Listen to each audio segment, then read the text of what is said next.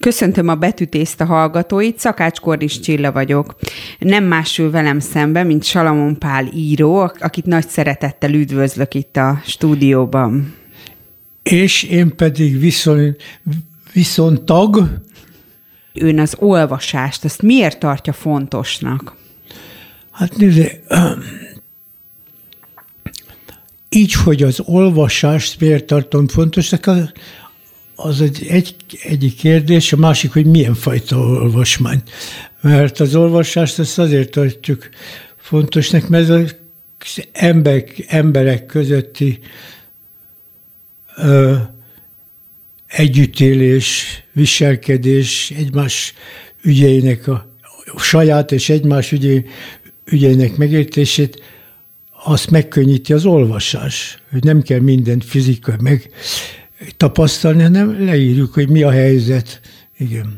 Azon gondolkodom, hogy egész ifjabb koromban, tehát a mostanál is, nál is fino, fő, ifjabb koromban, és hiába mosolyog most, mert bár a hajam az megnövekedett, de ez semmi. De fogta magát, és megőszült. Engedély nélkül. Ezért még kap. Azért nevetek, és ezt a hallgatóknak szeretném elmondani, mert a Pali bácsi annyira nagyon, nagyon jó humorral van megáldva, és nagyon jó szóvicceket mond, és én ezt már így tapasztaltam, és nagyon tetszik ez nekem, de nem szeretném önbe folytani a szót. Igazából még azt szeretném megkérdezni, hogy vannak-e kedvenc regényei, könyvei, versei? Azt a félelmemet legyőzve maga előtt, hogy nevezzem meg az olvasmámat, mégis megmondom, hogy én a Monte Cristót, a Dante, és, és számomra nem a komolysága, hanem, hanem az én élethangulatomnak volt, és van az ilyen fajta írásműveknek, amelyek segítenek megérteni a körülöttünk lévő világ állapotát, és azt, hogy mit lehet ezzel tenni, hogy ne legyen szomorú. Mert esély van az emberi sors vonatkozásában a szomorúságnak. Miért? Tehát ezen sokat gondolkodik mindenki, van, aki beszél róla, van, aki nem, van, aki kevesebbet, de beszél róla. Azért, mert hát rá kell jöjjünk, hogy mi halandók vagyunk. És ezt nehéz elviselni. De vannak olyan emberek és olyan viselkedés formák és olyan cselekvési formák, amelyek feloldják ezt a nagyon is természetes és logikus félelmet, hanem tulajdonképpen ezen sokat gondolkodtam, szinte minden nap, még jóra is használják. Tehát, hogy, hogy a földi jelenlétünket azt elsősorban ne gyűlöletre, háborúkra, hanem a mindenkit érintő elmúlásra készítsük föl, azt megkönnyítsük, vagy uram, bocsánat, még meg is szépítsük gondolatokkal.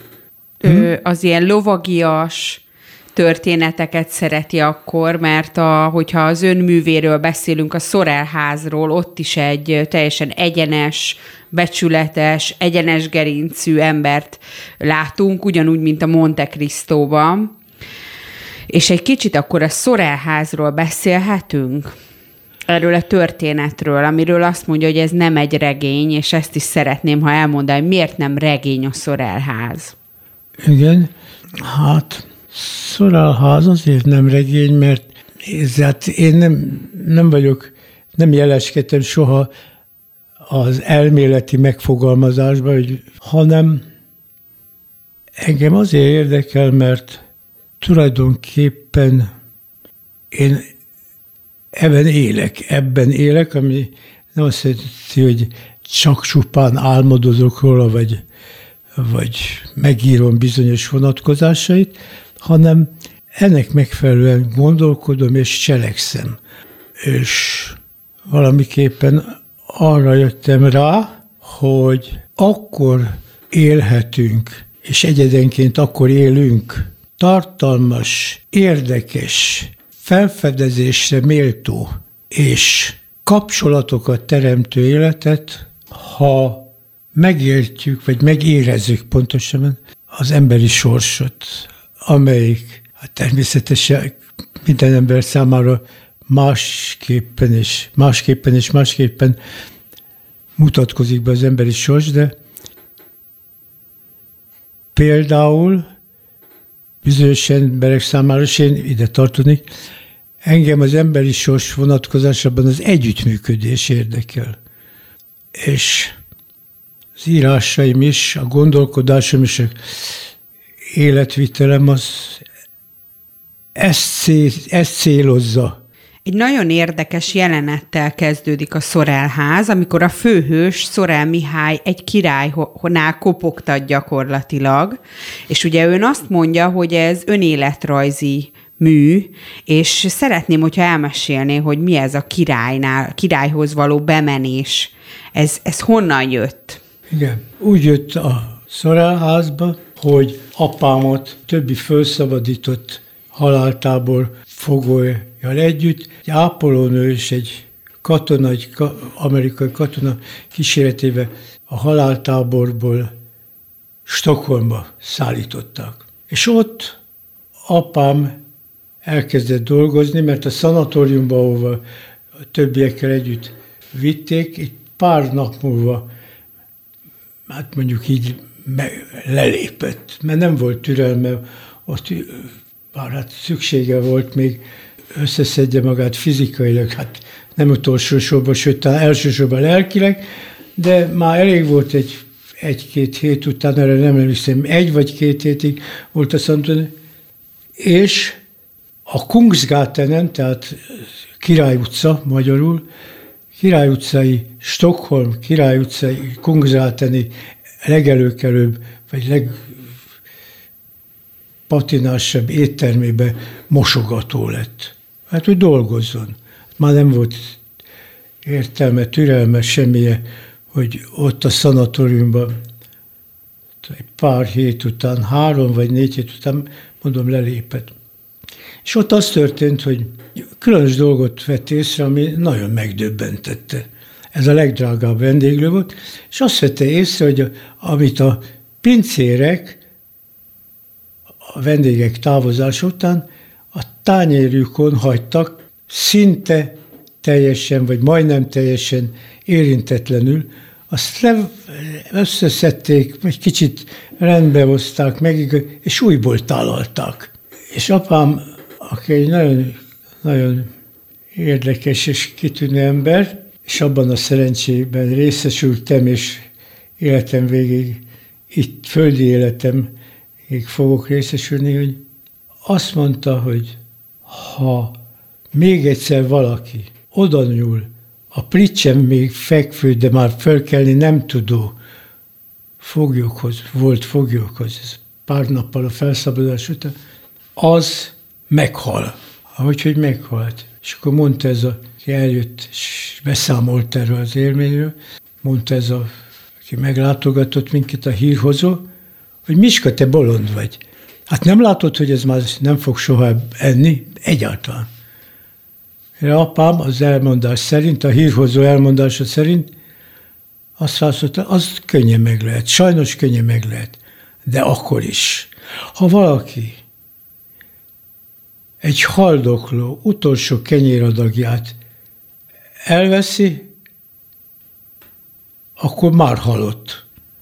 De aki azt nem teszi, az velem együtt ki fog szabadulni. És így is lett. És úgy is lett. Azt mondta, még ez a lényeges, apám, hogy azért, mert aki, miért mondom én ezt, és miért nem kell, hogy azt higgyék, hogy én megbolondultam, tévedek, vagy bármi ilyesmi. Azért, mert az én élettapasztalattalom, gondolkodjatok rajta, az, hogy aki elveszti az önbecsülését, attól félni kell. Mert az minden, már mindent megtehet. Hát ebbe élünk. Hát nézzétek meg, ezek a katonák, a német katonák, SS katonák, gyermekeket kísérnek a gázkamrába, és a kulcs, a betekintő lukon, vagy nézik a haldoklók vergődését. Mert nincs semmi más, amiket műveltek, azok után teljesen elvesztették az önbecsülések. Ezek a mindenkori leendő, gonosztevők, gyilkosok, nők megbecstelenítői, tolvajok, árulók. Úgyhogy ezért és nem engedte, és, elmutatta, hogy a tenyére élével kergette el azokat a, ugyancsak rabokat, felszabadult rabokat, akik ugyan föl tudtak kelni és ott mozogni a barakba, de hát nagyon gyengék voltak még. Így értettem meg, hogy mi az értelme az önbecsülésnek, mi a jelentősége az emberi létezésben és az emberi kapcsolatokban. Mert olyan emberrel kell lehetőleg, és tulajdonképpen, ha lehetséges, kizárólag kapcsolatot tartani és együttműködni, akinek van önbecsülése. Köszönöm. Így van. És hogyan került a királyhoz az apukája? Mit? Hogy? Hogyan került a királyhoz az apukája? Igen. Na, a kérdés, hogy mondani szokták ilyenkor, vagy udvariasságban, hát én őszintén mondom, úgy, mert amit elmondtam az imént, hogy észrevett, hogy a, az eltávozott vendégektől visszakerülő ö, ö, tányérokon az alig használt, vagy egyáltalán nem használt darabokat rendbe hozzák kicsit, izé, és megint fölt. Ez annyira, mert ez egy nagyon király utca, Kingsgate, Kungsgaten. Itt dolgozott tényleg apám, ez nem, ezért nem igaz az, hogy regény, ez a része Szorálháznak. És ezért fölmond, ott hagyta, és elment a lapföldre, és ott mosogatóból pincéré lépett elő. És mint pincér üzenetet kapott a lapfölden maradóktól, akik ott maradtak, hogy te Miska, próbáljál bejutni a királyhoz. És apám mondta, hát nagyon szívesen csak, hát hogy, hogy, hogy, hogy jutok én be ki? Hát úgy, hogy érdeklődjél Stockholm, hogy hogy lehet fölhívni a királyi palotát. Hát nincs meg a telefonszámom. Apám erre neki indult Stockholmba, és miután a volt bajtársai, akik lapföldön maradtak, kérték, hogy próbáljon valamit kieszközölni. És ezért fölhívta, és akkor mondta, de hát hogy, hát a királyi palotát én hogy? Azt mondta, ja, hát te nem vagy svéd, meg nem, nem tudod. Úgy tudsz a királyi palotával beszélni, hogy bemegy egy telefon, utcai telefon, előveszel egy telefonkét, és ben van a királyi palotának a száma. Ennyi az egész. Mi sem kellett, egy órán belül apám ben volt telefonfülkébe, fölhívta a király a palotát, és egy, hát természetesen a király vette föl, nem is annak egy közvetlen munkatársa, vagy, de, hanem egy hivatalnak palotai ügyintéző, és megkérdezte, hogy miről van szó. És azt mondta, hogy most szabadultam föl a bajtársaimmal, sorstársaimmal együtt Buchenwaldból, és, és szeretnénk akik ott felszabadultak, visszamenni, hazamenni. Na de nem tudunk, mert Svédország és Magyar, Magyarország között se légi, se szárazföldi, se tengeri kapcsolat nincs. Mire azt a választ kapta, a tisztviselőtől, akivel utcai telefonfülkébe beszélt, telefonon beszélt, hogy jó rendben van, most kedv van, pénteken hívjon megint ezen a számon, és addig választ fog kapni. Azt nem mondta meg miért, vál. És hogy a mesében mondja, és úgy is lett. Fölhívta pénteken, és azt mondta, azt a választ kapta, hogy Uram, átadtuk az üzenetét, és a király várja önt egy csütörtöki napon, kihallgatáson. Elképesztő. Hát, és hát akkor apám megkérdezte, és akkor tolmács, hát azt mondja, maga milyen, és megkérdezte, maga milyen nyelven beszél? Hát mondta, svédül nem, de magyarul és franciául, mert én a magyarországi munkanélküliség idején elmentem, hogy föltarthassam a családomat Párizsba, és, vagy Franciaországba, és ott beálltam a Renault gyárba dolgozni. És ott megtanultam elég jó a nyelvérzékük. Ja, akkor nincs semmi baj, mert király, akkor nem kell tolmács. Tehát apám a, franc, a negyedik Gusztávval tolmács nélkül beszélt, hosszasan, nagyon jó hangulat, hát nem, arról nincs szó, hogy nagyon jó barátok lettek, de nagyon jó hangulat, nagyon baráti hangulat alakult ki, érdeklődő hangulat alakult ki, és a király azt mondta apámnak, hogy figyelj ide, három napon belül legyen szíves, én, mint uralkodó nem adhatom meg a közvetlen számot, de ahol eljutott, az hívja, hívja fel a palotát, és, és úgy is lett, és a király azt az üzenetet hagyta apámnak, hogy miután megismerkedtünk, és megismertem a történetét, ami természetesen a többiekét, a tömegekét, hogy mi történt, mert azt lényegében ismertem. Arra az elhatározásra jutottam, hogy parancsot adtam, hogy a Buchenwaldból szabadult foglyok, magyar foglyok, keresztények és zsidók, többségük zsidó, néhány, egy még püspök is van köztük, református püspök, katonai repülőgép jöjjön Stockholmba, Stockholmból hazavisszük őket. Minden jót kívánok. Örülök, hogy megismertem. Apám fölállt, és azt mondta, gondolhatja felség, én is, és elment. Ez volt. Hát ez egy nagyon szép történet igazából. Hmm hozott nekünk még valamit, a mennyegzőt is elhozta nekünk. Aha. Ez is egy életrajzírás, a mennyegző, az ön gyerekkorával kezdődik. Egy zsidó fiú és egy keresztény lány szerelme 1944-ben. Hmm. Hogy kezdődött ez a szerelem?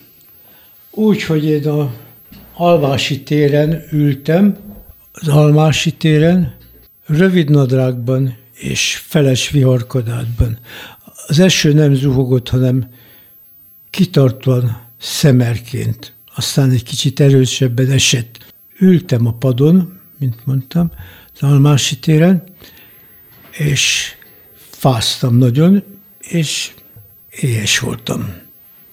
Egyszer csak észrevettem, hogy egy hogy már nem egyedül ülök a padon. Egy lány telepedett mellém, nem közvetlen mellém, pad másik oldalára. És nézett, nézett, majd egy idő után megszól, megkérdezte, mond, te mit csinálsz itt? Hát lát, hát itt ülök. Na de hát esik az eső, hát majd eláll, mondtam. Mire a lány számomra egy csodálatos ember, példány a mai napig. Rám nézett, és azt mondta, ja, értem. Csend. Jó néhány másodperc után egy picit közelebb ült, és azt, mond, azt megkérdezte tőlem, te figyelj csak ide, látod ott balkészszer felől azt az utolsó házat, ott a, azt a sárgára meszelt házat. Hát mondom, látom. Azért kérdezem, mondta a lány, mert az én szüleim ott házmesterek.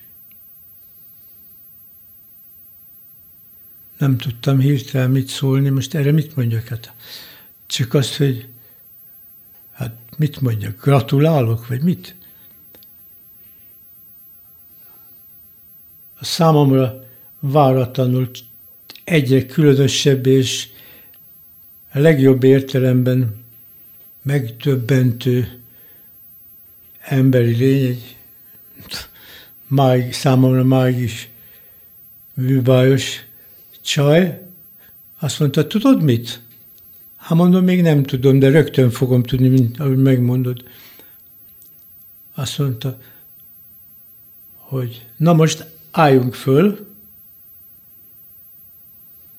minden gondolkodást, hogy felálltam, mert nagyon tetszett nekem ez a hölgy, amit most gyakran bizonyos korosztályok csajoknak neveznek, és azt mondta, na most akkor menjünk oda. Hát eszembe se jutott, hogy vitatkozok, menjünk, nem menjünk, hát természetesen. Igen, mindegy. Felálltunk, és lassan, komótosan, korunkhoz nem teljesen illő, nem körülményességgel, de ilyen meglett léptekkel, ilyen nyugodt, inkább is jóval idősebb emberekhez illő mozdakkal. Elmentünk a lány szüleiek a házához, ahhoz a házhoz, ahol ők házmesterek voltak. Mikor megérkeztünk a házhoz, a lány megnyomta a csengőt, és kinyílt az ajtó, és a lány megszólalt. Anyu, nézd, mit hoztam neked. Mit hoztam neked? Nem jutott eszembe, hogy kijavítsam, hogy hát azért én nem mit, hanem kit. Azt mondta, harmadszor is még, na, látod, mit hoztam neked? Édesanyja, aki kijött, a lánya csöngetésre, aki kijött, és igen, egy csöngetésre kinyitotta az ajtót, hogy rám nézett, és azt kérdezte, hogy figyelj ide, te gyerek, figyeltem. Hogy hívnak téged? Mondtam, Pali. Na jó, akkor Pali, mondjad meg, mit akarsz előbb? Enni vagy mosakodni? Gondolkodtam, hogy de aztán nem nagyon tudtam már gondolkodni, mert fáztam, és tényleg piszok éhes voltam, és azt mondtam, hogy előbb mosakodni. Mire a mama, akinek azt, mond, akinek azt mondta a lánya, hogy nézd, mit hoztam neked, mit hoztam, azt mondta, na jó, és na elismerően nézett a lányára, a, nyilvánvalóan azt elismerve, hogy akit ő mit hoztamnak mondott, hogy hoz, hozott, az egy kicsit azért adhat magára még nyilvánvalóan nehéz, még nyilvánvalóban nagyon nehéz helyzetében, előbb mosakodni akar, nem enni. Így kezdődött a mi barátságunk, csak sajnos az kezdetén, csak a számomra csodálatos lánynak az édesanyját ismerhettem meg, mert az édesapja a Donkanyar, mint megtudtam, a Donkanyarnál harcolt. És van még egy dolog, amiben én hát nem reménykedek, hogy gondolkodtam, hogy talán nem tudom, hogy hogy történt, hát végül is tudom, hogy az űrzavarban, ez szó volt halálfélelem, mert hogy bujkáltam egyedül Budapesten, ekkor a kölyök, minden, hogy annak a tüneményes lánynak vagy valahogy eltűnt a szemem elől. Az jutott eszembe, hogy csodák csodája lehet, hogy ezek után, hogy ott hallgat, valaki föl telefonos, hát én vagyok az. Az Esztert keressük? Igen. Hogy hívták őt? Milyen Eszter? Ott vezették nevét, én nem tudom. Én csak úgy ezt, mert nagyon feszült volt az, az almási téri házmesterlakás hangulata. Miért? Mert a ház ura, szóval, a Doni, a Donkanyarban katona volt, és felesége és a lány is, tehát a lánya, gyereke, és a rokonság reszkedtek az életért. És lehet, hogy ez, és így ebbe az űrzavarba, halálfélemben nem apámtól örököltem az egész lényét, de azért nagyon nehéz volt egyedül nekem gyerekként, ugye minden éjszaka máshol aludni, az apám régi ismerősei, mert apám megint nem volt odahaza, hogy ott meg tudjak lenni.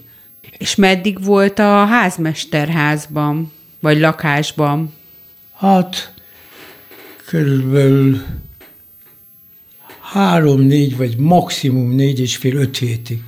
Hát abban a zűrzavarban, nem, nem is volt akkor már zűrzavaros, hanem lelkileg, hogy, hogy egyedül vagyok, és már régen, hát az, legalább másfél hónapig, hát az egy élet pálya volt akkor, az élettartam volt. Nak számított, hangulatilag is. Ez nagyon mély nyomokat hagyott önbe. Mit? Hogy? Nagyon mély nyomokat hagyott önbe. Az egyedüllét hát is. még szép. Hát, hogyha acélból lettem volna, nem emberből, azon is hagyott volna. Még az acél is valami választ adott volna erre, ha más nem megrozsásodott volna. Ezt elfelejtettem mondani, hát itt elég sok mindenről volt szó, hogy a magyar hadsereg, a második magyar hadseregnek, akiket kiküldött Horti Miklós a Szálasival való találkozás után, megemlékező írója Jányi Gusztáv altábor nagy, nagy vezetésével kiküldték a második nagy hadsereget Ukrajnába. Igen, és egy, egy hónap alatt, és a, a tél volt, illetve aztán az egy hónapnak az utolsó tíz napjában 150 ezer magyar katona, vagyis egy mennyiségében kisebb, de, tart, de módszereiben és eredményében azon nem hasonló, azonos holokoszt, magyar holokoszt zajlott le. Ez egy nagyon fontos dolog. Igen, azért, mert ebből tanultam meg például azt, hogy van politikai vallás, politikai hazaszeretet, és van igazi. Azért, mert a politikai hazaszeretet és vallás az a hasztalom megragadásának, vagy megtartásának az eszközéül szolgál. Ha körülnézünk most, hogy innen ebből a helyiségből kimegyünk, akkor láthatjuk, hogy az ember helyzete tényleg nagyon nehéz, mert meg kell birkózzon egy különös dologgal, amit csak, és ezért neveztem én gondolatban a tudás koronáját tövis koronának, mert tudnunk kell arra, hogy mi bűntelenül születve valójában síralomházba kerültünk. A síralomházba születtünk, mert tudjuk, hogy ha bármit teszünk is, és ezt magyar nyelven is jól ismert két közmondás bizonyítja, aminek a vége jó, az mindennek mindig jó, aminek a vége rossz, az mindig rossz. Ez az írás, amit én, amin én dolgozom, mert zűrzavar van a világban, nem csak Magyarországon, ez nem regény, hanem, hanem a emberi fajtánk által veszélybe került emberiség. Mi ebbe a mi a szándékom ezzel az írással, amit én egy sors feladatomnak tartok régóta, legalább öt vagy hat éve, mert a cím az egy sajnos való igazságot mond. Baj van, urunk, nagy baj, mert nagyban vagyunk. Azért vagyunk, és amit nem kell részletesen gondolom elmagyarázni, hanem sajnos, bár kellene, mert sajnos minden nap televízió, rádió, újságok, majd fölfogok, hogyha lesz, van rá idő, alkalom, pár oldalt, hármat vagy négyet, a kész, ebből a készülő kéziratból, amelynek az a címe, hogy baj van, urunk, nagy baj. És nem csak írói, filozófiai, akár jó értelembe vett okoskodásról, eznek a célja ennek az írásnak, hanem írás közben, gondolkodás közben, és az annak a következtében is, amit gyerekkorom óta átéltem, hogy bár nagy baj, bajba van az emberiség, de hogy ne csak gondolkodjunk, helye, akár helyesen elmélkedjünk az emberiség helyzetén, mert arra szükség van. De ezt már tudjuk sajnos. Hát legalábbis egy alapvető vonatkozását. Hanem a megoldásnak, ennek a bajnak a megoldásának, elhárításának, vagy legalább mint a legszerényebb változat az elodázását érjük el. Mert tényleg nagy baj van az emberiség. Esetleg megtenni, hogy fölolvas belőle akkor, amit hozott ez a legújabb kézirata? Jó. Na hát akkor ezt fölolvasom. Baj van, urunk, nagy bajban. Hosszan nézem az írás címének szánt öt szót. Ez igen. Nagyon az, mert ügyünket az Úr elé tárva bizonyára segítségében vagy kegyelmében való remény támad. A baj van, Urunk, nagy baj címről mégis azért kell lemondanom, mert a Teremtőhöz megrázó tények helyett megrázó szavakkal fordulva a cím bizonyára hatásvadász. Nagyon az, mert egy korábbi írásból az olvasók megismerhették Bernadettet, aki a találkozás tisztásán ülésező gondolatbíróság előtt tanuként vallotta, hogy az emberi sors nem embernek való. Ez a szódinamit cáfolhatatlan bizonyítást vagy szigorú elutasítást követel.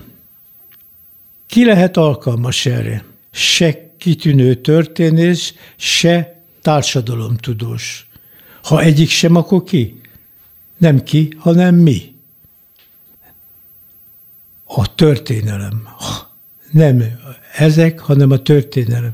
A történelem eseményei közül azokat az eseményekkel a gondolatbíróság elé idézni, amelyek vizsgálata alkalmas megtudnunk, vajon az emberi sors nekünk való, vagy sem. Ez nem csupán a tudásvágy kielégítését, hanem főként azt szolgálja, hogy tízezer év után továbbra is földi lakhelyünkön élhetünk, maradhatunk, vagy a történelmi múlt emlékeivé válunk. 2019. február 10-én kezdtem a Baj van, urunk, baj írásához. Február 14-én töröltem a kézirat hatásvadásznak ítélt címét. A következő február 15 pénteki népszava újság számának második oldala a Tiszta életveszély lett a világ címet viseli. Nem semmi.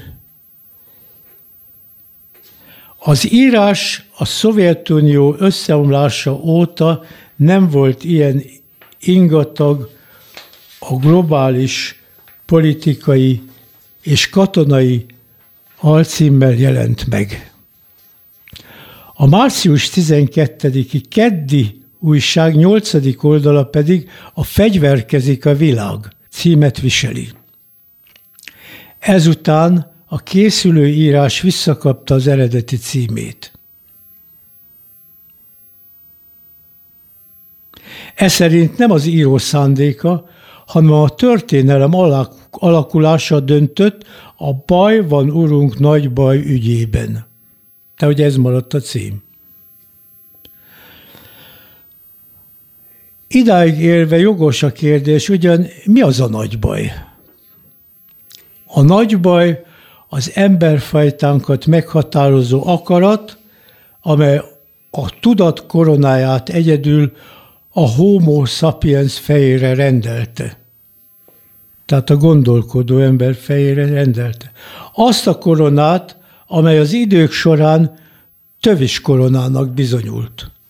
Így történt és történik, tudatkoronát viselve feltaláltuk a tűzgyújtást, a mezőgazdaságot, az ipari, majd a gyáripari termelést.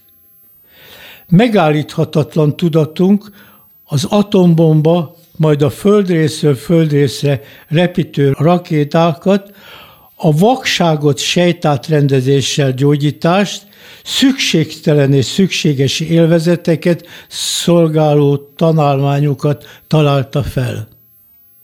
Eközben nem találtuk fel a legfontosabbat. Na, ugyan mi lehet az? Azt, hogy az embernek, hogy embernek születve miért nem vagyunk emberszeretők.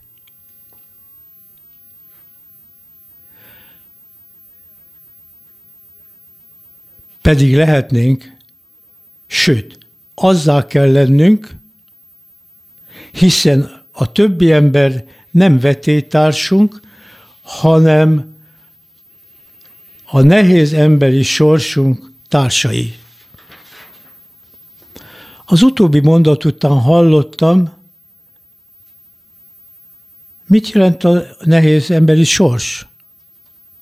Az emberi sors mindenki számára nehéz?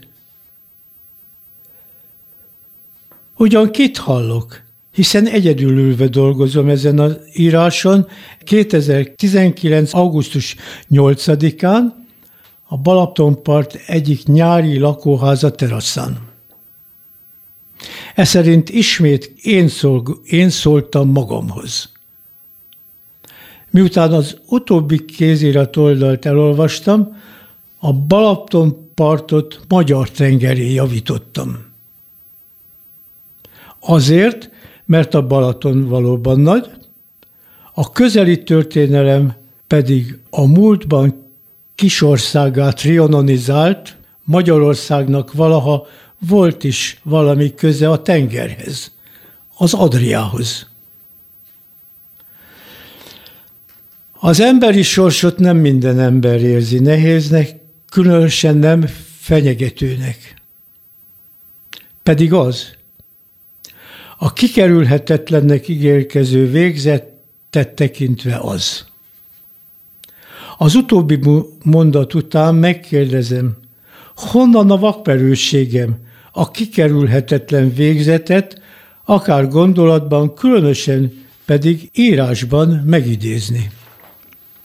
Úgy lehet, úgy kell pontosabban azért kötelesség megidézni a kikerülhetetlen végzetet, mert az mindenkor bekövetkezik, amikor az ember vagy állat, vagy növény, amelyek mi tulajdonképpen a növényeket természeti tárgyaknak tekintjük, nem képes együttműködni a teremtővel. Az ég szerelmére hogyan működhet együtt a teremtett ember a teremtővel? Erre két nap gondolkodás után válaszol a kérdezett. Ez az írás, amit én, amin én dolgozom, és most természetesen ennek a műsornak a vezetőinek az engedelmével egy felhívást is elmondanék, vagy megfogalmazni, nevezetesen, hogy nagyon jó lenne, ha